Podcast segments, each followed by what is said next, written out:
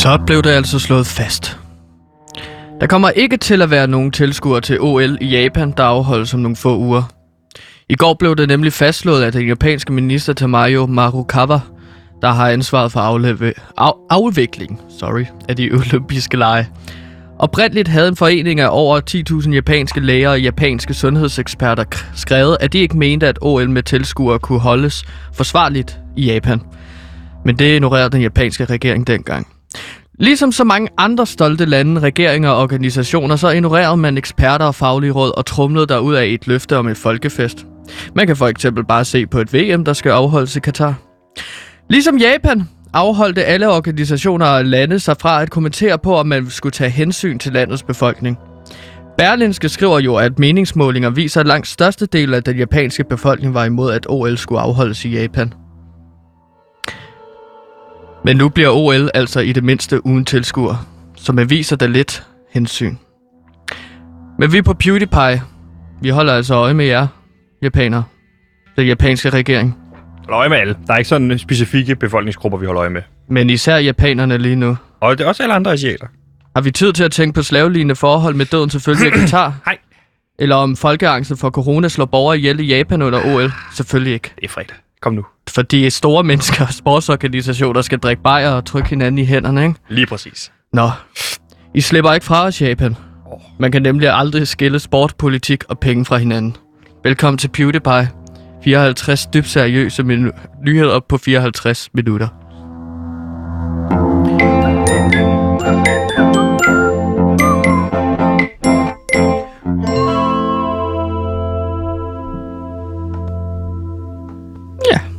En lille fredagsnyhed. En lille fredagsnyhed. Hvor er det dejligt at komme i gang på. Mit navn, det er Sebastian, og jeg er flowmaster på det her program. Og jeg ved godt, jeg forklarer det hver dag, men det er simpelthen noget, jeg har fået at vide af ledelsen. Det er ikke alle, der ved, hvad flowmaster er, så hvis du absolut skal nævne det hver dag, Sebastian, så er du lige nødt til at forklare det bagefter. Og der siger jeg bare til ledelsen, det gør jeg ikke med glæde. Flowmaster, det er lidt ligesom det, Peter Faltoft er gang i. Det er, det, det er min opgave at sørge for, det er ikke hacker, du ikke tænker på det tidspunkt. Du skal faktisk, i virkeligheden, det er ligesom en god film. Hvis du ser filmen, og ikke lægger mærke til alle de scener, eller øj, det er en sjov måde, den er klippet på, eller hvorfor er der musik nu, så er det, det er en god film. Fordi du ikke lægger Ja. mærke til det. Så hvis du ikke lægger mærke til, at du hører radio, altså hvis du slet ikke opdager, at du har hørt det her program, så har det været en succesoplevelse. Det er jo din rolle at trykke på record, Lige præcis. og så sige, hvornår jeg skal sige noget. Og det skal du nu nemlig, fordi udover at vi selvfølgelig ja. har vores producer Simon ude i regien, så har vi selvfølgelig også dig, Gansimir Ertugras Skov, som er research- og indholdsansvarlig på programmet. Og det er fredag, så lige med en lille note til dig i forhold til introen. Lad os prøve at skrue det over på noget fredagsstemning. Det handler om bajer, det handler om fest. Det handler ikke om noget med, noget med nogle asiater, der ikke kan opføre sig ordentligt. Det har vi fået reprimand- tak. Lige præcis. Det har vi fået reprimande på før. Så lad os prøve at, at løfte stemningen med en lille sang. Velkommen til Gansimir Ertugras Skov. Det er redder, skær, research, indhold og researcher er Gantimir er du græskår på PewDiePie. Han har en hold med og research, for han er researcher, indholdansvarlig, researcher, indholdansvarlig. Hallo, Gantimir her, jeg er researcher researcher, indholdansvarlig, som I måske kunne høre. Over sangen af Baloo. Det er rent og skært nødvendigt, og det er min rolle at sørge for, at vi har alt det, vi skal snakke om, så det er mit ansvar, at vi har 54 nyheder på 54 minutter, og så er det Sebastians rolle at sørge for, at vi kommer igennem dem. Lige præcis. Og velkommen, det er med de ord til PewDiePie. Du har ikke så lang tid. Okay. Ja, det var fint tid. Hej, jeg hedder Troels Nyman, og jeg er kok, og jeg betragter Gantemir som min søn.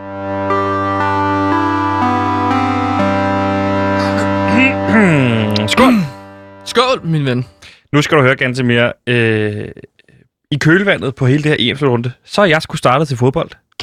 Men du startede til fodbold. Yes, du gik fordi- jo ikke så meget op i fodbold før EM, nemlig. Nej, lige præcis, men... Øh, Du har hoppet med på fodboldvognen, så at sige. Det ved jeg ikke, om jeg er. Måske er jeg bare i virkeligheden et skjult talent, fordi at, øh, jeg gik ind og kiggede på nogle af de årgange, som landsholdsspillerne er fra, og der lagde jeg mærke til, hey, prøv lige at stoppe en halv. Mm. Jeg er årgang 93. Jeg kunne spille på det der hold. Jeg er jo min bedste fodboldalder, er der mange, der siger. Ja, du vil være en af de ældre spillere. Nej, altså der er jo Kasper Schmeichel og Simon Kjær sådan nogle 32-34 år. Prøv at høre, hvis jeg kan nå at træne mig op det næste halvandet år. på 21 år. Lige Du er jo præcis. nærmest 8 år ældre end ham snart. Til næste år, ikke? Ej, 6 år Men ældre. 7 år, kan man sige, ikke? 6 år ældre. Hvis han er ham. 21. Ja. Du er 28 snart. Det, det, det, det er ikke det, det skal handle om. For mig skal det handle om, Hele fremtiden foran sig, mand. at jeg har fremtiden foran mig også. Modsat os. Jeg har, vi har da masser af fremtid. Hvis jeg kan nå at træne igennem nu, så har jeg da om halvandet år mulighed for at tage med ned til Katar. Jeg kunne da også forestille mig, at der er mange af de spillere på det her hold, der tænker, hmm, vi, de begynder at snakke om, at vi gider ikke til Katar på grund af pis og lort og sådan noget, vi ikke gider tale om i dag, for det er fredag. Og derfor så kan jeg sige hurtigt, jeg er da klar. Og derfor har jeg meldt mig til. Jeg har fundet et hold, der hedder FC Selinius. Okay. De spiller Serie 5, Hvor så kan jeg arbejde de mig opad. I Serie 5 for helvede. Nå, men hvor henne i, I, landet? Danmark. Nå, Københavner Serie 5. Okay. Jeg gik ind på DBU, og så søgte jeg på, øh, hvor starter man henne? Og så sagde de, start, altså, eller jeg ringede til DBU og sagde, jeg vil gerne være med til det her fodbold. Du startede lige fra bunden af. Ja, Hvor og så man sagde henne? Peter Møller, øh, du er nok ikke lige her, du skal starte med at ringe til. Og så fandt jeg det her FC Selinius. Så jeg har udfyldt sådan en indmeldingsplaket, eller jeg har selv skrevet en, hvor jeg sagde, hej, jeg hedder Sebastian, jeg vil gerne være med på holdet. Øh, her er lidt om mig og sådan noget, og øh, ledelagt mit CV. Jeg arbejder på Radio Loud og sådan noget. Det jeg tænkt mig at tage Ja. med til træning. Jeg, skal, se- jeg kan se, at de skal træne i morgen. Har de øh, lejet nogle baner i fældeparken. Tænkte Så du, at- kommer jeg over. Ja. Hej venner, jeg har en kasse bajer med og er klar til at give den fuld smadre. Kan du helt kort rise op, sådan, hvad er din plan fra at gå fra Serie 5 til landsholdet? Du har et år til det. Hvordan bliver du udtaget til Har jeg et landsholdet? år til at forklare det? det er Nej, til at komme på landsholdet, min Jeg ven. har da halvandet år. Det er først til, det er, en jul, det er jo juleslutrunde. Det er januar. Så på den Nå, måde... øh, man kan håbe på et Christmas miracle! Og Danmark så vinder VM til det tidspunkt. Men hvordan kommer du til at vinde på det Ja, nu ved jeg ikke, om du ved, hvordan pokalfodbold fungerer. Men det er sådan, at i pokalfodbold i Danmark, der er Mm. alle hold tilmeldt fra start af. Det har jeg nemlig fået at vide. Så hvis vi starter med at kæmpe mod et andet serie 5 hold i pokalen, så slår vi dem. Det kan I sagtens. Så, så, så, så slår vi måske serie 2 hold næste gang. Okay. Og så lige pludselig, så skal vi møde første divisionshold. Mm. Og så er jeg sådan, hey, jeg kender Wallis. Øh, så er de sådan, åh, fedt nok. Så skal vi møde Hobro måske fra første division. Så slår vi dem 4-0. Jeg scorer fire mål måske, fordi, og jeg de, de er sådan, du er højre bak, hvordan kan du score fire mål? Jo, men det er noget, jeg har lært af Joachim Mæle. Så skal jeg møde FCK Mm. lige pludselig. Så er Ja. jeg sådan, Okay, Øh, den bliver hård, den kamp. den der. bliver hård. Den, Den bliver bliver 2-1 til os, og jeg scorer to mål. Og FCK er Ja. sådan, hey, du virker flink øh, og god flowmaster. Vil du med at spille for FCK? Og det kan jeg sige øh, Okay. helt klart nej til, fordi jeg har bedre tilbud i hånden. Arsenal har nemlig ringet og sagt, vil du spille for os? Og ved du, Okay, de har simpelthen hørt om legenden fra Serie 5, Serie 5, der scorede, vandt 2-1 over FCK. Og ved du hvad så jeg siger til som Arsenal? scorede to mål. Nej tak, jeg har bedre tilbud i hånden. Du sagde, siger nej tak jeg til siger Arsenal. nej til Arsenal. Men hvad jeg- er det så for nogle tilbud, du får? Der? Så ringer Real Madrid, så ringer Real Madrid. så siger jeg nej tak. For okay. jeg er ikke helt tryg ved at flytte hjemmefra øh, fra København. Så jeg siger faktisk ja tak til det FCK-tilbud i første omgang. Og så siger jeg, hvis jeg kan mindst kan få min ven Nikolaj Wallis med. Og så var jeg Wallis, vi sådan, øh, det kan vi godt, hvis det er. Og så ja. spiller vi for FCK, og der er masser af FCK-spillere på landsholdet, så jeg ved ikke, hvorfor du siger, at det er urealistisk. Værsgo, Gantemir. Nej, der er masser af spillere på FCK, men hvor, hvor, hvorfor lige højre bak? Hvad er det med højre bakken, du gerne vil spille på? Hvorfor den Mm. position? Nu er jeg en fodboldekspert med markante holdninger, så jeg er bare interesseret i at høre fra sådan en almindelig dødelig mand. Det Hvorfor kan, er det højre bakken? Jeg har analyseret landsholdet, og øh, det er den dog der, hvor de er dårligst lige nu. Så det er der, hvor der er størst chance for at komme på holdet. De har ham der, Jens Stryger Så Larsen. du skal slå Jens Stryger af pinden? Ja. Måske slå ham ihjel?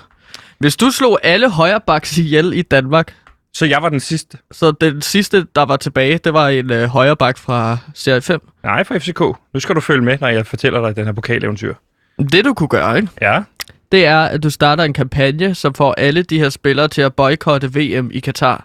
Lige præcis. Og så, det kan vi gøre herinde fra Loud. Ja. Så starter vi en kampagne, der hedder øh, Afmeld Katar. Lad være med at tage til Katar. Så noget der, ikke? Katar skal indgå.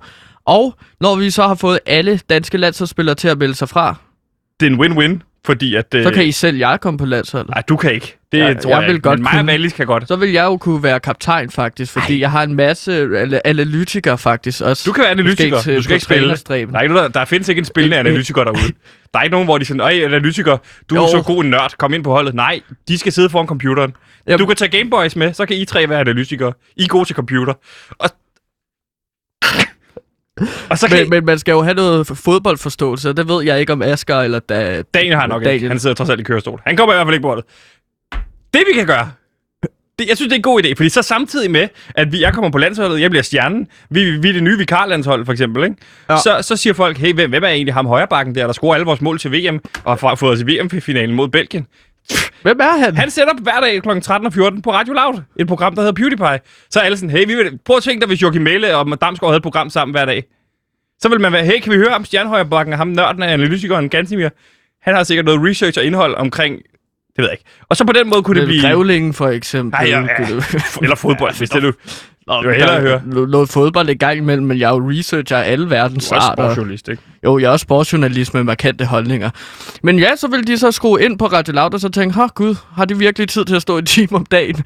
Samtidig med, at de skal spille VM-final. Nej, vi skal har bondet det afsnit for helvede. Vi har bondet det inden vi tog afsted. Det er ud fra, at vi kom i finalen mod Belgien. Det er radiomagi, for fanden. Vi Følg det om morgenen inden finalen, og så gik vi ind og spillede. Nej, det blev så lavt, det der ganske Vi bondede det Åh, afsnit ja, ja, jeg skal bare lige være med. For, nede fra Katar. Der er en tidsforskel, som gør det muligt at bonde der om morgenen. Så kan vi spise morgenmad. Så tager vi til VM-final. Så vinder vi VM-finalen. Så vi vinder VM i Katar, os to, og så overholder vi samtidig sendtilladelsen. Go! Du elskede hævnen, du elskede efter brylluppet, og du har haft Birdbox på din watchlist i fire måneder. Nu kommer den. Susanne Biers anmelder roste drama Et hårdt liv, hvor vi i åbningsscenen ser Michael Persbrandt drikke en øl, hvorefter han får bank af Trine Dyrholm. Se Lena Maria Christensen brillere i rollen som Mona, en knap så begavet kvinde med ben i næsen. David Denchik har vist også en rolle. Et hårdt liv. Se den direkte på en streaming service nær dig.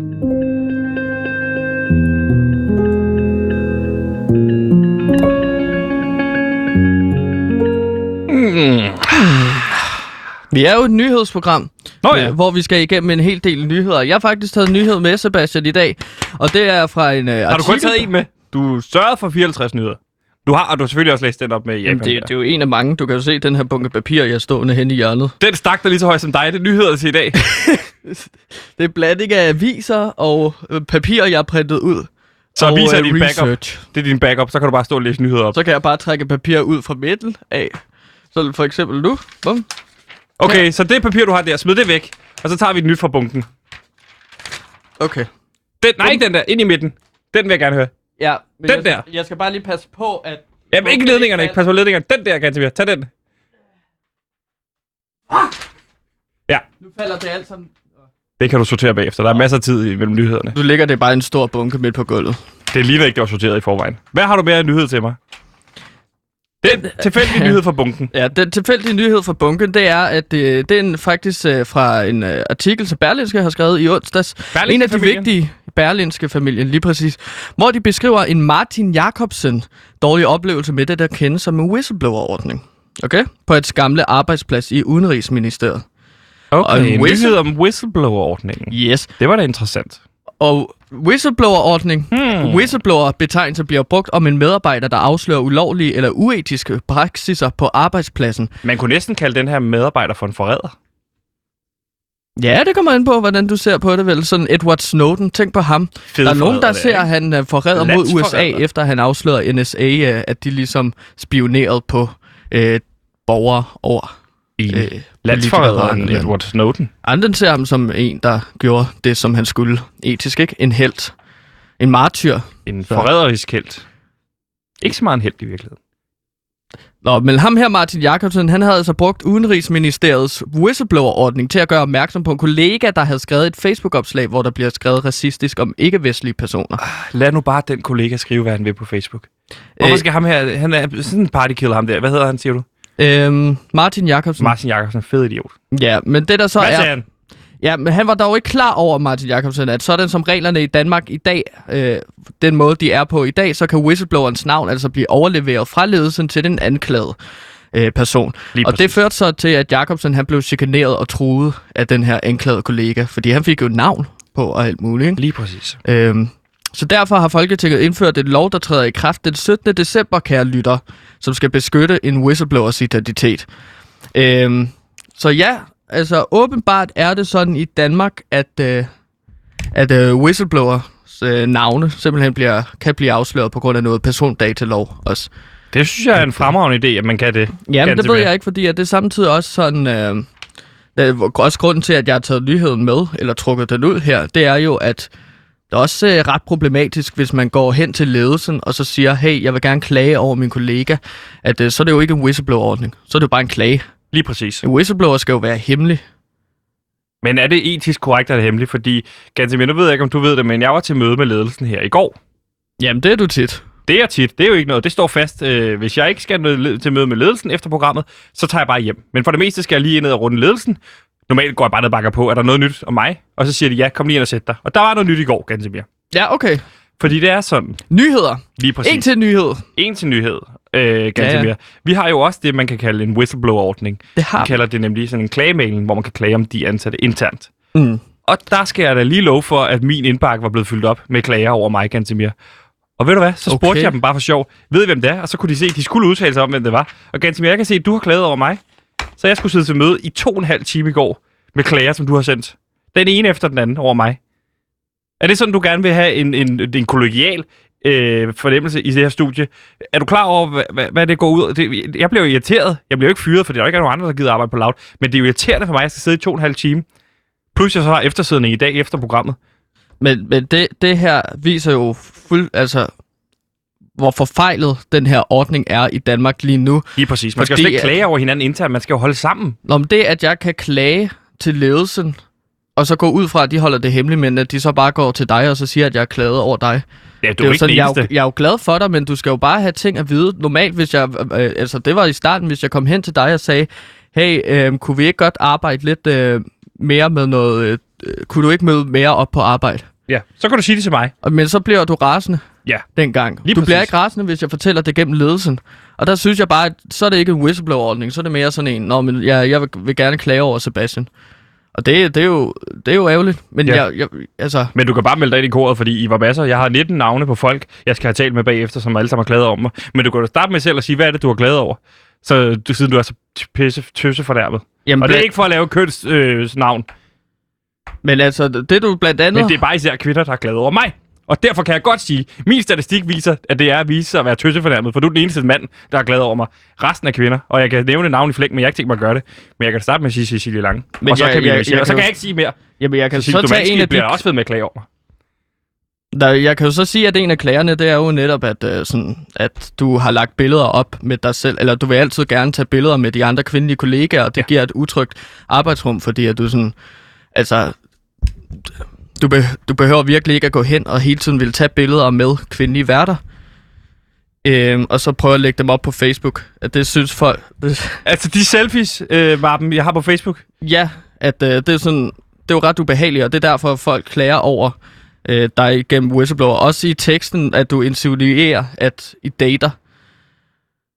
At du sådan er i gang med... Det er altså, ikke det ene, jeg sidder nede frokost, så skriver jeg middag for to med Cecilie Lange. Så er det da ikke min skyld, at nogen tolker det som om at sige, øh, er I ude at spise? Og så jeg skriver ja ned under. Nå, altså for eksempel det billede med Camilla Michelle morgenvært, sådan, øh, hvor du sådan skriver, hold kæft, hvor vi glæder os til, at to bliver til tre.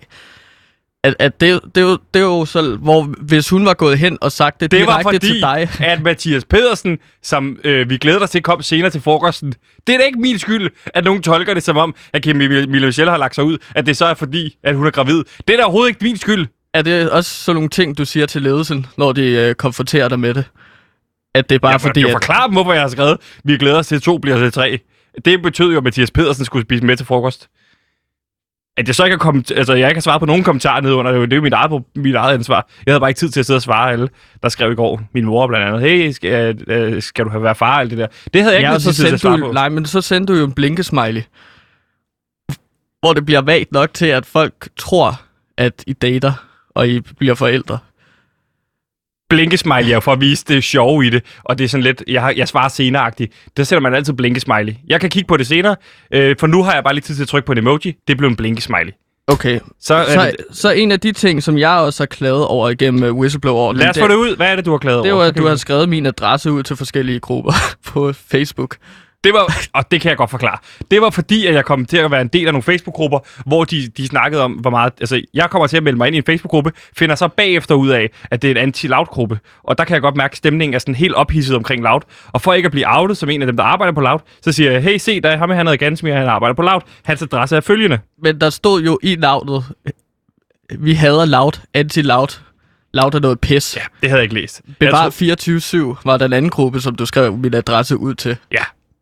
Og der føler jeg bare, at der havde whistleblower-ordningen været rigtig fed, fordi at hvis jeg kommer hen til dig og siger det, så er jeg bange for, at du deler noget mere personlig information ud til forskellige grupper. Nu må du se, hvad der sker i aften, når jeg kommer hjem og skal hygge mig. Og hvad En- betyder det? Det betyder, at jeg har tænkt mig at, at skrive en masse grimme ting om dig nettet, fordi jeg ved, at indtil den 17. december, der har jeg carte blanche til at skrive alt det, jeg har lyst til, fordi jeg kan vide, hvem det er, der går rundt og bagtaler mig.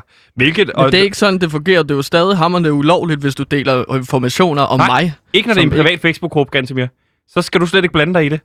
Jeg deler den med mine venner, og de 18.000 andre, der hader loud. Så deler vi øh, fællesskabet om at have dig. adresser. Ja. Okay. Det var fordi, det var ved at blive sådan en fornemmelse af, hey, ham der Sebastian, der lige meldte sig ind i gruppen, er det ham, der er på loud? Og så skyndte jeg mig bare at lave en detour, og sige, nej, det er jeg ikke, og i øvrigt så er det her der er adressen på Gantemir. Okay. Det er også Øhm, muligt, at der kommer en true crime ud af det, hvis der er nogen, der kidnapper dig.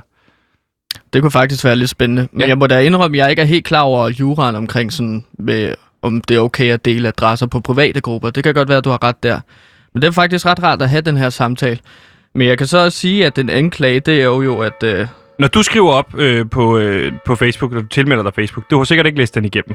Men der Nej. er sådan en lang liste, hvor der står, hvad man siger ja til. Den har jeg faktisk læst igennem. Og der står øh, ja til, at man gerne må dele øh, kollegaers adresser på Facebook. gør der det? Ja, det gør der. Nå, okay. Nå, jo. Det kunne være, at jeg skulle have skrevet det ind i min kontrakt her på, øh, på Loud. Ja. Men så, så er der måske sådan en sidste øh, øh, kritik. Og nu ringer klokkerne udenfor. Kan man høre det i ja, radio nu? Det ved jeg ikke. Vi har fået radiostudie lige ved siden af en kirke. Mm. Ja, vi sidder inde i kirken lige nu, ikke? Det er der, hvor Jo. vi har fået sådan et kontor nede under i kælderen i kirken. På grund af de ting, som du har gjort, må vi ikke sende inden for Loud. Nej, Det er også det, derfor, vi snakker lidt om det her nu. Det er det, der hedder en timeout. Det har jeg nogle gange, hvor de får at vide, de næste 24 timer, eller 48 timer, eller hvordan det nu lyder, der skal du ikke sende for Loud, Sebastian, og Gantimir, han må sørge for teknik, teknik og sendekuffer. Så lige nu sender vi ned i kælderen fra en kirke i København. Jeg kan ikke sige, hvor i uh, sikkerhedsmæssige årsager, men øh, ja, du kommer på skændens kort ind i programmet med kirkepasseren, og det har gjort, at han går op og ringer mig klokkerne, mens vi sender. Og du kan selv fortælle, hvad det var, du sagde til han, ham. han er en bitter gammel mand. Han er en bitter gammel mand. Ja. Jeg kan love dig for, at altså, hvis han går rundt og trækker i sådan nogle ledninger til vores radioudstyr, så kan jeg godt, altså, så patter jeg ham helt, og det gjorde jeg kraftedeme også. Men nu står han deroppe og så ringer med klokkerne. Ja. Hey, fordi Og han troede, med at sige, han troede med at sige, at han går til at ringe med Ja, nu klokkerne. lukker jeg vinduer. Vi har ikke vinduer, vi er i kælderen, Gantemir. Men ja, luk, øh, luk døren. Luk kælderdøren. Tak. Også den anden. Vi har to kælderdøre. Ja. Og så, men, Gantemir, mens du gør det, så kan du tænke en lille smule over det etiske i at have sådan en whistleblower-ordning, hvor man, øh, hvor man outer, outer hinanden. Fordi vil du ikke også gerne, hvis du øh, bliver udsat for det her, hvis nogen går rundt og bagtale dig, vil du så ikke også gerne vide det? Det er da også derfor, jeg melder mig ind i alle de Facebook-grupper mod Loud, så jeg kan vide, hvis der er nogen, der bagtaler mig. Og øh, så vil du gerne vide det? Ja. Jo, men vil du ikke godt være, gerne vide, hvad det var, du kunne gøre bedre? Det er jo den måde, jeg tænker, hvis nogen bagtaler mig på, så vil jeg da gerne have at vide sådan, det her kan du gøre bedre. Hvad er det, jeg skal kunne gøre bedre? Jamen for eksempel ikke at dele min adresse Okay, og fint. private informationer, når du bliver vred. Det er meget Hvad? sådan, du har kort temperament, Sebastian. Det er Ja. det, jeg prøver at sige. Ja. Altså, jeg ved også en anden klage, som du har fået, det er, at du engang har skubbet Daniel fra Gameboy så hårdt til siden, at han faldt med hovedet, øh, hovedet først ned mod bordka- bordkanten. Fordi du vil være den første til at tage fredags smørbrød. Og han var foran. Den kan jeg godt forklare. Det er efter dagen, han er kommet i kørestol, så er der lige pludselig... Ja, og det var efter, at du kastede en vandmelon i hovedet på Der ham. var madkamp. Det eneste, som der du står på startede. ordet, er en vandmelon. Og så sidder han med sit kække smil, typisk en, en, en, en, en gamer, og så tager Nej, han en ja, vandmelon og kaster ja. efter ham. Jamen, han kaster en vindrue i hovedet på dig, og så joker lidt med dig. Mm. Og så bliver du så rød i hovedet, kan man se, at du tager det nærmeste, og det er et kæmpe stort vandmelon, og så kaster lige i hovedet på ham. Ja, og der kan jeg godt mærke på stemningen i rummet, at der kommer sådan en underlig stemning, så jeg skynder mig efterfølgende at råbe, Madkamp! Ligesom for at redde den. Og der er det, folk heldigvis går, går med på den og begynder at kaste det her, vi får spaghetti kødsovs, øh, så kaster rundt med det. Og så er det, der er ikke nogen, der ser, at Daniel er røget i jorden og ligger og bløder. Og det var også det, som de sagde i retten, ikke? Juridisk set, så var der mellem madkamp. Lige præcis. Så, men øh, ja, det var Så nu- bare lidt ubehageligt at se Daniel ligge på gulvet, mens du kastede med mad. Gantimir, Men- og, og så er det bare for at forklare den her, så er det efter, han er kommet i kørestol, så er det åbenbart særlig hensyn. Så skal han altid først ind ad døren, og han bruger 100 år på at komme ind ad døren til frokost, og det orker jeg ikke. Så jeg, det eneste, jeg gjorde der, det var, han var allerede kommet ligesom i klemme i døren, så jeg kravler ind over ham, og der er det, jeg kravler over ham, så rammer jeg ham med knæet i nakken, så hans hoved ryger ind og rammer, rammer bordkanten. Det kan jeg ikke se, hvordan er mit problem. Og nu har det hele handlet i, jeg ved ikke hvor lang tid, kvarter, om alle mulige ting, jeg har gjort forkert. Jeg skal nok love ikke at dele din adresse mere, men det er jo svært at vide for mig. Hvad er privat, hvad er ikke privat for dig? Så derfor så, okay, ja, fint. Okay, jeg, hvad, jeg, hvad, altså du, du argumenterer for, at det du lægger op på de sociale medier, det er sådan privat tid. At det burde ikke have nogen straf for dig her på Loud. nej, men det, Forstået? jeg vidste ikke, at din, din adresse var så privat for dig, åbenbart. Så skal du nok være med at dele den. Men jeg kan ikke vide, hvad der er privat. Er det også privat at lægge en video op af dig, der sover om natten? priva- privat adresse. Jamen, du skal også stoppe med at dele sådan nogle mig. Det synes jeg, Så- det var sjovt. Du skal stoppe med at filme og så, fordi du er blevet sur efter et program, og filme mig, og så sige, at du lægger det ud til alle mulige folk.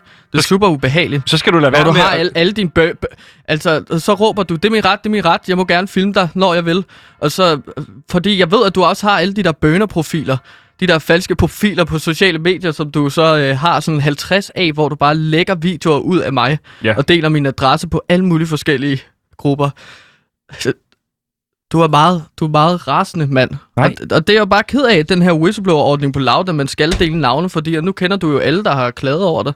Okay, fint. Og hvis vi skal opsummere, så var dagens nyhed, det handlede om noget med whistleblower-ordning i Udenrigsministeriet, og andet øh, endte med kun at handle om noget, jeg har gjort forkert åbenbart. Så er det åbenbart forkert at dele billeder med Camilla Michelle, hvor man skriver, at to bliver til tre. Når vi får besøg lige om lidt til frokost, så er det forkert at dele din privatadresse. Så er det også min skyld lige pludselig noget med Gameboys Daniel, der brokker sig over. Han, han skal bruge så pisse lang tid på at komme ind i frokoststuen, når vi andre også skal have lov til at tage smørbrød til fredagsbar.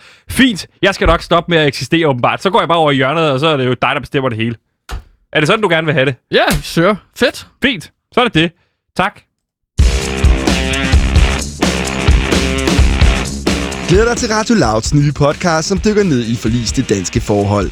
BMX-kærester er podcasten, hvor to ekskærester tager en resttur på BMX for at finde ud af, hvad der egentlig gik galt. Øh, hvorfor var det egentlig, du forlod? Pas på grenen! Au! BMX-kærester, eksklusivt på Radio Loud.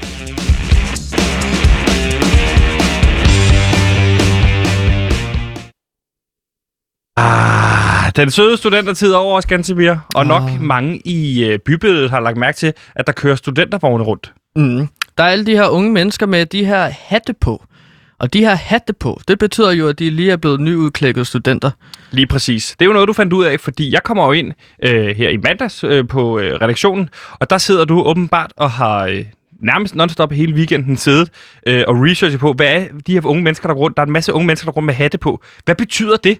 Ja, det forstår jeg jo ikke, fordi at jeg har aldrig, jeg er ikke student. Jeg Nej. har, jeg er gået på livets skole, men jeg fandt da også ud af det, fordi at jeg troede, at det var bare sådan en, øh, de der biler, der kører rundt, at jeg så kunne bare gå op, og så fungerede det som en slags bus.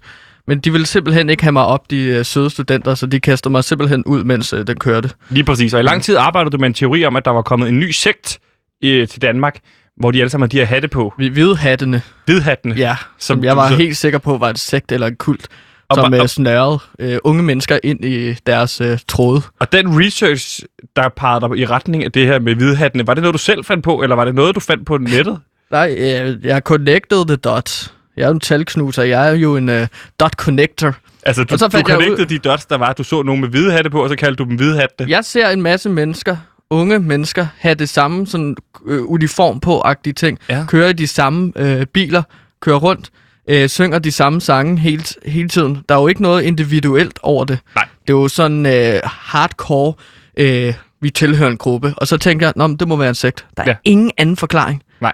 Og det Øh. arbejdede du med, at du kom ind, ja, ja, du havde helt røde øjne, kommer ind om mandagen og siger, Sebastian, jeg har fundet en ny sekt, der hedder Hvidhattene. Vi skal lave en ny true crime om dem. Ja, jeg havde ikke sovet, og jeg havde faktisk også gået undercover Som, Som som hvidhat. Ja, der, der gik jeg ind, og jeg fandt ud af, at hvidhattene, det er jo sådan en masse 19-årige, Ja. 18-årige. Og der, der, øh, der gik jeg ind som 28-årig og prøvede at snige mig med på en vogn som hvidhat. Så du havde ska- fundet nogen, altså den her studenterhue, men som du troede var en hvidhat, havde du fundet og gået med på, øh, på en vogn. Mm. med øh, lydudstyr på dig, så Ja. du har af, afspillet for mig, hvor du går rundt og spørger, hvad, goddag her hvidhat, siger du så til folk og sådan noget, ikke? Fel, fellow hvidhat. Goddag øh, medsamsvorene hvidhat. Hvor er det vores næste øh, Så ret hurtigt, møde skal Nej. holdes? og der kan man høre på båndet efter cirka 30 sekunder, der finder de ud af, da du blev ved med at snakke om det her stormøde. Hey, dig der gamle mand, du går da ikke, øh, du går da ikke i vores klasse, og der kaster de dig så bussen. Og der ja. Vil jeg sige til dit forsvar, det skal de ikke gøre, mens den kører. Nej, det var, det var, det gjorde simpelthen ondt. En lille opsang til de unge mennesker derude. Ja. Da jeg var ung, så kastede vi jo ikke folk ud fra biler. Nej. Men jeg fandt, for, fik jo så forklaret dig, at det øh, hedder en studenterhue, og det er noget, man får, når man er student, som du ikke selv er. Og kan du ikke lige kort forklare mig det, som jeg jo også har forklaret dig? Hvad vil det sige at være student? Jamen, at være student, det er jo, man har jo, altså, øh, der findes gymnasielle uddannelser som STX, HTX, HHX, og når man har klaret de tre år, to år, HF, også for den sags skyld, øh, så bliver du student, og så kan du med den uddannelse, øh, du har taget der, komme videre på en universel uddannelse, for eksempel. Lige præcis. Og det var jo noget, jeg fik forklaret om, og du, som du så også efterfølgende har læst op om på nettet, det her med at være student. Det var og når man svært. så bliver student, så er der jo den søde studentertid, der hører til. Ja, åh, den romantiske studentertid, som jeg har læst lidt om nu. Ja. Som jeg aldrig har været en del af. Og i den anledning har jeg jo taget min studenterhue med, Gantemir. Som ja. Ja. ikke er en hvidhat, så frygt dig. Det er bare sådan en Uh. studenterhue, ja. Hvor man kan kigge lidt i den og sige, hvad, hvad, hvad har man så oplevet? Fordi i den her studenterhue, Gantemir, der har jeg også forklaret dig, der Den går det ud på den søde studentertid. Der skal man jo, øh, alt efter hvad man oplever, så kan man som minde klippe nogle forskellige ting i hugen. Og Gantemir, okay. som du kan se her, så har jeg jo det, øh, et lille bidemærke i skyggen. Kan du se det her?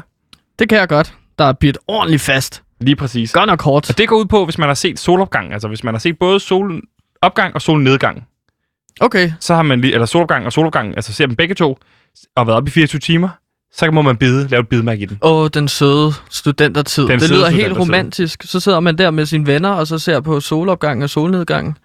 Ej, de andre, var, måske. de andre skulle til noget, hvad fanden var det? de skulle til en anden efterfest, så jeg stod, satte mig ned og så den alene. Okay. Men er, er det ikke lang tid, sådan en studentertid var? Er det kun en dag? Jeg Nej, troede, det, var er over tre, tre, nogle fire måneder. uger eller sådan noget, tror jeg. Sådan, det var. Nå, I fandt ikke en anden dag? Nej, det passede dårligt og sådan noget. Der havde de også andre fået bidemærker til den efterfest der. Nå, men bid, det betyder så, altså i hatten, at øh, i skyggen, at man ligesom har set en solopgang og en solnedgang. Lige præcis. Åh, og som sødt. du kan se her inde i, øh, i svedbåndet, der er inde i, der kan man øh, klippe nogle forskellige ting. Og der kan du se, der har jeg klippet en hel masse i min hue, ikke? Ja, hold da op. Der er godt nok mange forskellige former der, som du har fået. En på opleveren. En på hovedet fik jeg også. Men det er en anden. Det er den der, det er øh, der, hvor det er formet som en lille, hvad hedder sådan en, øh, pentagon i den. Det er, hvis man har fået en på hovedet af en dørmand. Så, må, så klipper man sådan en i det. Så får man simpelthen sådan, okay, hvad, hvad var der sket? Jeg lige fortælle, er det en uh, diskotek? Er det en bar? Er det... Jeg prøver at komme ind på et diskotek. Øh, så beder han selvfølgelig om ID. Jeg siger, fint nok. Jeg har glemt mit, øh, mit kørekort derhjemme. Mm. Øh, men det, jeg havde, var et, øh, hvad hedder det, et BR-kort, som jeg har, har fra gamle dage. Jeg bruger det ikke mere, det er ikke aktivt mere, hvor der står Sebastian Søndergaard og overgang og sådan noget. Men det vil han ikke acceptere. Så viser jeg ham mit blockbuster-kort. Det gider han så heller ikke acceptere. Og så okay. Er det, at øh, jeg slår ud efter ham. Så undviger han jo ret hurtigt, fordi jeg er okay fuld. Og så hakker han mig sådan en, i jorden. Okay. Så fik. Ja. jeg lige øh, en tur til, på øh, sygehuset, og så kan du se den næste der. Fordi den betyder... Jamen, jeg kan se, at, at, at der er en firkant i svedbåndet. Hvad betyder det? Nå, den, og ja. Ja. det er en anden en. Det er, hvad hedder det, hvis man drikker en hel kasse øl, så får man en firkant i ugen. Det er Og der sjovt. endte jeg også på hospitalet, mere, øh, til udpumpning. Og der er en lille sjov en, fordi hvis man scorer sygeplejersken, man ja. Ja. til udpumpning hos, Mm. så må man tage skyggen af. Okay. Shit. Øh, det, det gjorde du så ikke, kan jeg se. Nej, skyggen er stadig på. Jeg prøvede, øh, men så Du blev jeg prøvede? udskrevet. Efter udpumpning? Du, you dirty dog! You dirty dog! Jeg prøvede, hvad jeg kunne, ganske mere, men øh, den gik ikke. Så det, skyggen er stadig på. Nå, fint nok. Men jeg Ja. kan så se, at der også er en trekant i Og svedbåndet. det er, hvis man... Øh, det tænker du nok, har det fordi du har haft en trekant, Sebastian? Nej.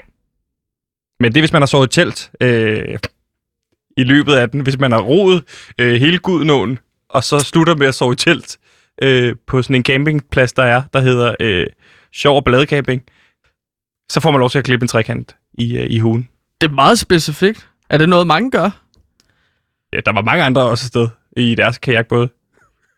Som studenter? Nej, de var sådan primært afsted med deres familie, ikke? Men så, så lærer man jo dem at kende, og lærer den lille familie fra Kolding at kende. Øh, Lars og Bettina, sindssygt søde, og de havde to frække drenge på 12, 12 og 9 år, som øh, jeg legede en del med. det tog simpelthen Er det ikke to og en halv uge og, og, og, Det er jo- er det ikke- hele Gudnåen. Er det ikke i Nordsjælland? Jo, jo. Og du fra øh, København? Nej, jeg er fra Nordsjælland. Er du ikke fra Nordsjælland? Jo, jo, men den familie, de var taget Hvad til Kolding du? for at, at, at ro Gudenåen.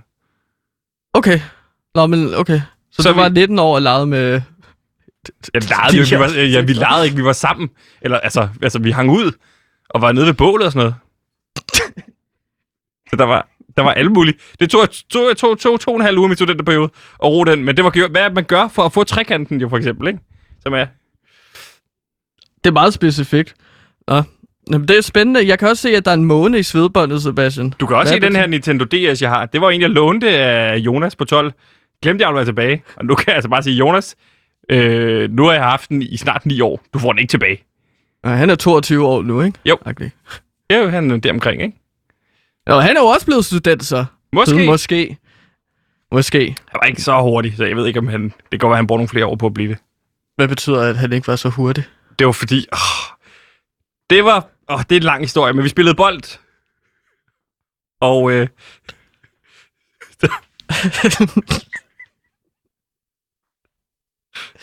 Jeg tror, jeg ved, hvor... der var en målmand, og så øh, får jeg ramt bolden på en måde, så det rammer ham, så han ryger hovedet ind i stolpen. og hvad hedder det? Ja.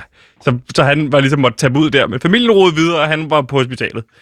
Så jeg ved, jeg ved ikke. Nå, så det blev en hyggelig tur alligevel. Altså, jeg beholder Nintendoen. Ja, det var en hyggelig tur. Det er trekanten.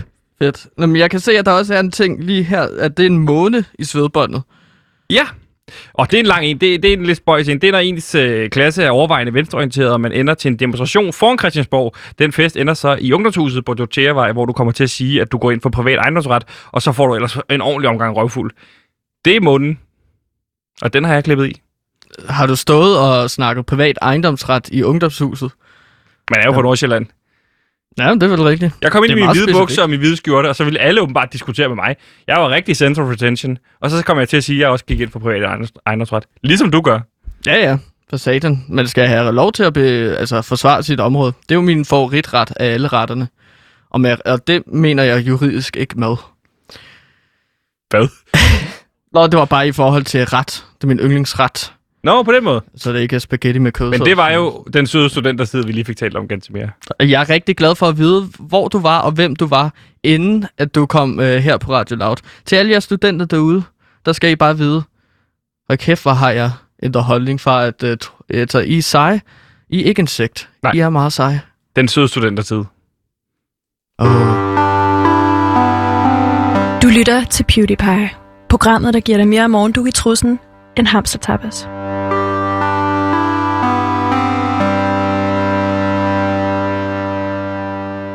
Ah, nu skal det ikke handle om den søde studentertid ganske mere, men i stedet for den søde den sommer. studentertid. Fordi EM uh, den ganske søde sommer. Ja, den søde sommer ganske mere, er jo slut for Danmark desværre. og Dermed er den jo også slut for os. Jeg skal i hvert fald ikke se den skide finale. Men sikke en rejse, det har været derhen.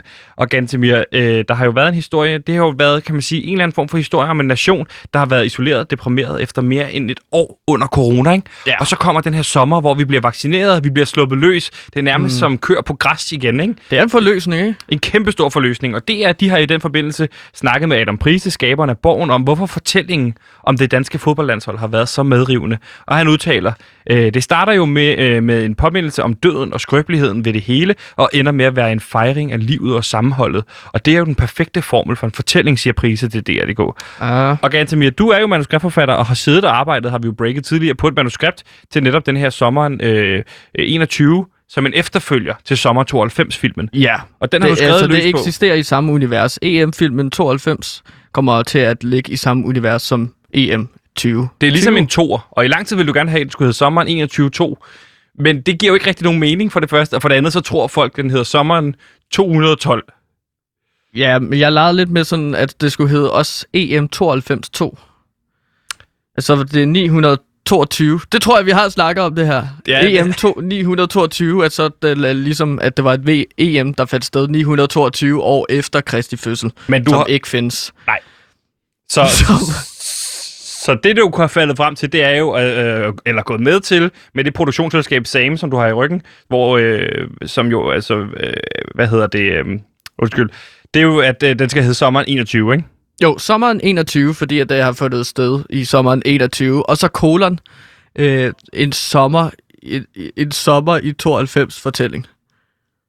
Det er undertitlen til filmen. Sommer 21. En, En, om, en sommer, sommer, i 92 fortælling. Sommer, en sommer i 92 fortælling. Så ved man, at det er en del af samme univers, ikke? Ja. Ligesom Solo er en del af Star Wars-universet. Solo. Ja, Solo er Star Wars story, lige præcis. ikke? Det giver meget god mening, ikke? Det giver super god mening, Gansimir. Hvordan har det været? Fordi filmen har du skrevet færdig, og, og, og du har jo skrevet på den, imens det gik, gik løs, så du vidste jo ikke slutningen. Nu er det jo slut, øh, Mm. og dermed kan du endelig få skrevet det færdigt. Hvordan har det været at skrive det, imens det foregik? Det har været øh, meget, meget fedt. No, Ja. no, normalt så tænker jeg jo ikke, når jeg analyserer kampe som, altså, øh, som Louds fodboldekspert med markante holdninger, så analyserer jeg jo kampe ud fra sådan et objektivt standpunkt for det meste, ikke? Ja, du har markante holdninger tit, ikke? Ja, men når jeg så har skrevet den her film, så har jeg tænkt meget mere omkring, når men hvad føler de her forskellige mennesker under EM? Hvor er dramaet? Mm. Hvordan skal jeg kunne være kreativ med den måde at fortælle historien om de danske drenge, Ja. der kom fra bunden, og så fik kæmpet sig op igen af ren lykke? Og det er jo den fortælling, du meget øh, skal hen af. Og tidligere har vi snakket om nogle scener, du allerede har skrevet på. Er de stadig i manuskriptet, de scener? Ja. Kan du fortælle lidt om de scener? Hvad er, hvad er det for nogle slags scener? Jamen, øh, vi starter jo hele øh, filmen med en åbningsmontage med en nyhedsklip af hele forløbet med corona op til øh, EM, og op til, at spillerne møder ind til EM-lejren. Ja. Så det er jo Ragnarok øh, helvede, vi ser her, ikke? Jo. Og så har jeg skrevet en scene, hvor Pierre Emil Højbjerg, da holdet møder ind til EM-lejren, giver Martin Brathwaite buksevand. Ja, det er ligesom for at åbne op også få det vigtige, at der også er noget, det er folkekomedie over det, ikke? Ja. Og du ved, du konkurrerer nu også med Adam Prise, men også Ja. ja. med Mikke Øgendal i at skrive den først. Så I er tre, der ligesom konkurrerer løs sideløbende, ikke? Jo, vi, vi, vi skal se, hvem der skriver den først færdig, sådan, så vi kan øh, ligesom komme ud med filmen først. Ja. Adam Prise er farlig, Mikke Øgendal, han, han er også farlig. Det er den to. scene, hvor Martin Brathwaite får buksevand, Ja. Får jo et kæmpe payoff til sidst i filmen, hvor øh, Pierre Emil Højbjerg efter England-kampen kommer hen til Brathwaite og siger, undskyld fordi, at jeg mobbede dig. Du skulle gå langt, min ven. Så på den måde, så bliver han jo en god karakter igen til Ja. sidst. Og det skal Så- siges, at Pierre Emil Højberg jo bliver spillet af den ene person fra rytteriet, Martin Buch. Og øh, Martin Brathwaite bliver spillet af Christoffer Med lidt Læsø. makeup selvfølgelig. Med noget makeup og Ja. ja. noget for at gøre ham lidt yngre, ikke? Jo, jo. Lidt ligesom Robert De Niro i filmen uh, The Irishman. Er ikke det, den hedder? Jo, du bruger samme teknologi, ikke? Fra The Irishman. Jo, det er planen. Ja. Altså, så kommer vi til at bruge rigtig mange penge på at gøre Martin Buch yngre. Og hvorfor lige præcis Martin Buch som Pierre Emil Højbjerg? Hvad er det, der er så, du er så vild med? Jamen, det er fordi, det er, nogle gange skal du bare gå med det første idé, du får. Og så kører den til enden. Og jeg tænker faktisk også, at øh, da jeg tænkte over, okay, Pierre Emil Højbjerg, hvem skal spille ham? Åh, oh, Martin Buch. Og det er jo så ham, jeg går med Ja. nu. Øhm, også fordi Fantastisk. en blanding er sådan meget sød og meget sjov, men også sådan lidt... Øh, Kan godt være ond, ikke? Kan jo, godt have de der præcis, onde øjne Martin også. Ja.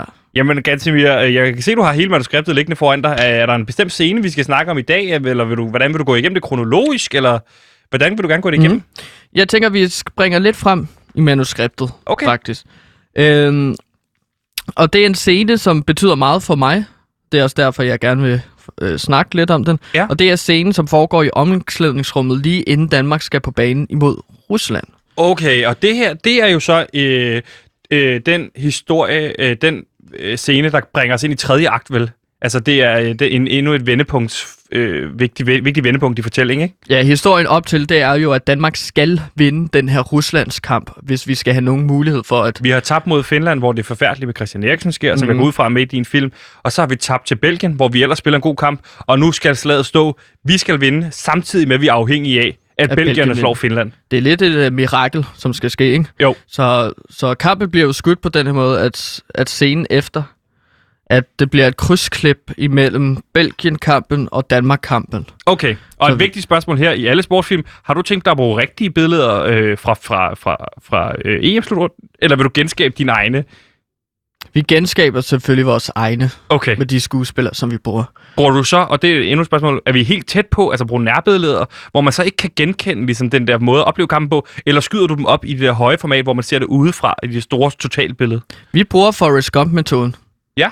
Vi tager de eksisterende billeder, Ja. fjerner dem, som er, er på banen, Fjerner jeg 22 mand, og så sætter 22 nye mand ind, som så skal løbe vi samme skuespillerne løbe. ind med digital teknologi. Ah, okay. Det synes jeg er spændende, men det er jo en postproduktionsdel, del, jeg ikke forstår mig på. På DVD ekstra materialet. Der kommer man til at kunne se hele kampen.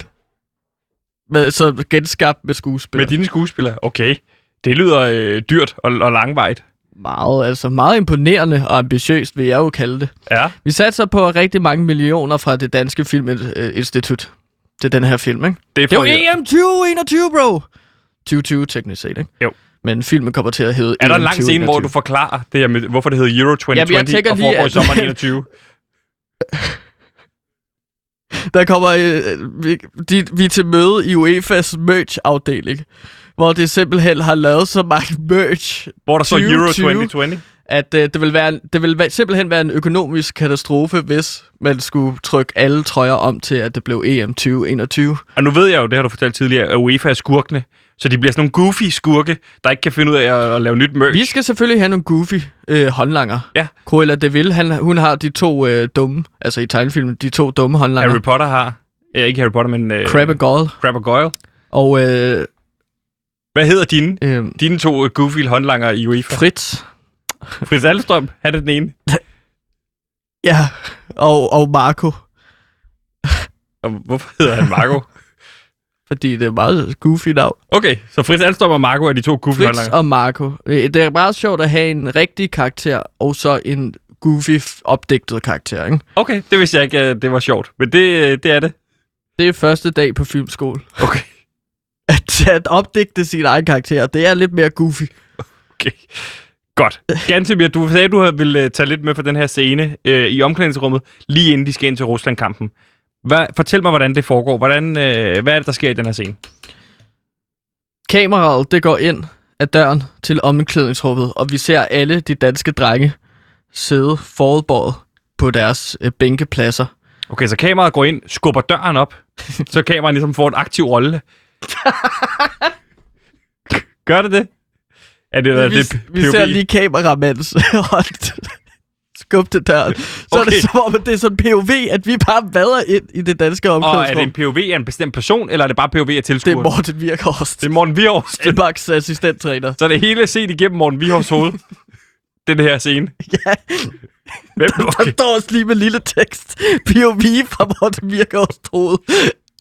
Og ved, okay, men så ved vi jo ikke, hvem der spiller Morten Vihorst, eller hvad? Det gør du jo som ser. Okay, så seerne er alle sammen Morten Vihorst. Vi er alle Morten Vihorst. Modtaget. Så kameramanden, man kan se kameramandens hånd lige åbne op på døren og gå ind. Og hvad er det så, vi hører? Vi må kunne høre trykket op fra tribunerne, ikke? Så det larmer.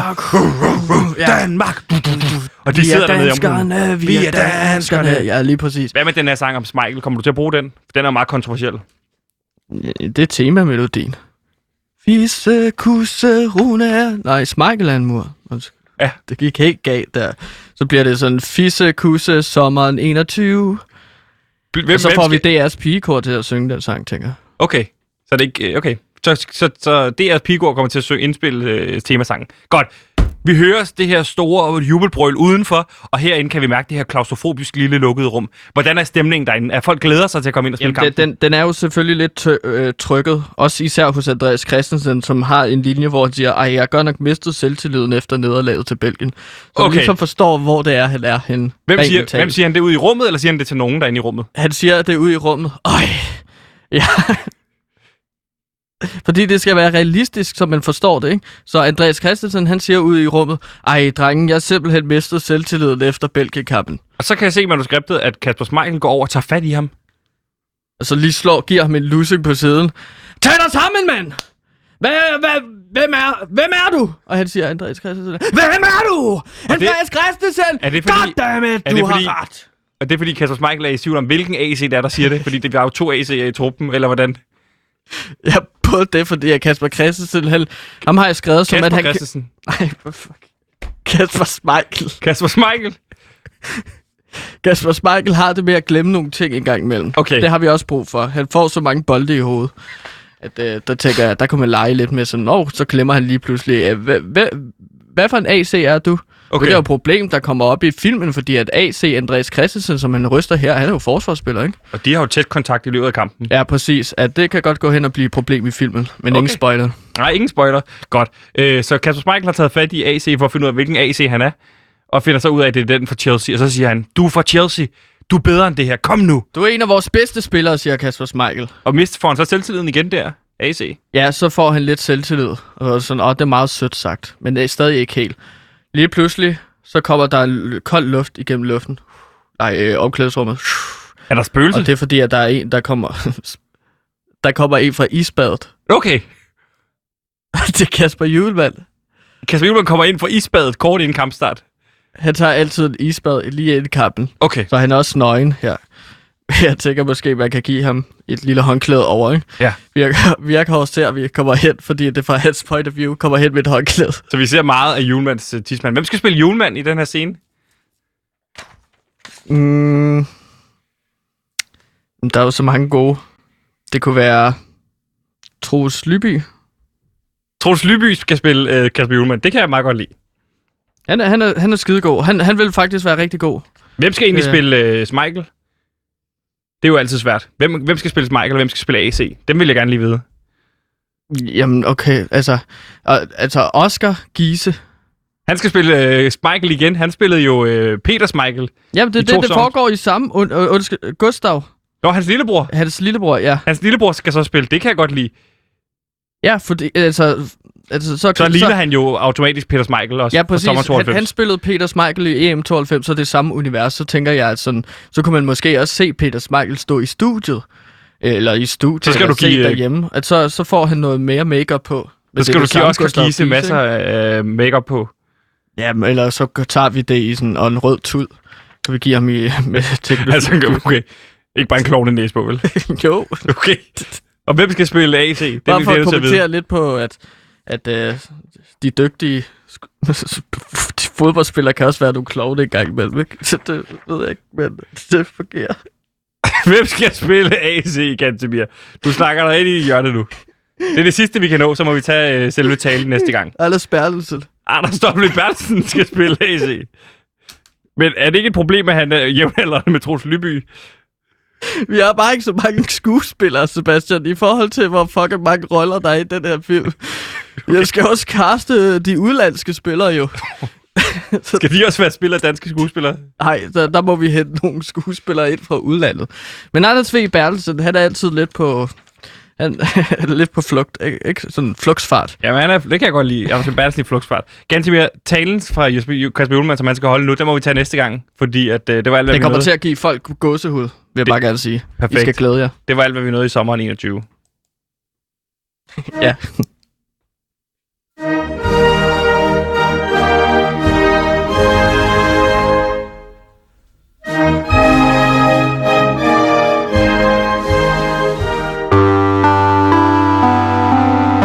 You know, if you were to follow a busy doctor as he makes his daily round of calls, you'd find yourself having a mighty busy time keeping up with him. Time out for many men of medicine usually means just long enough to enjoy a cigarette.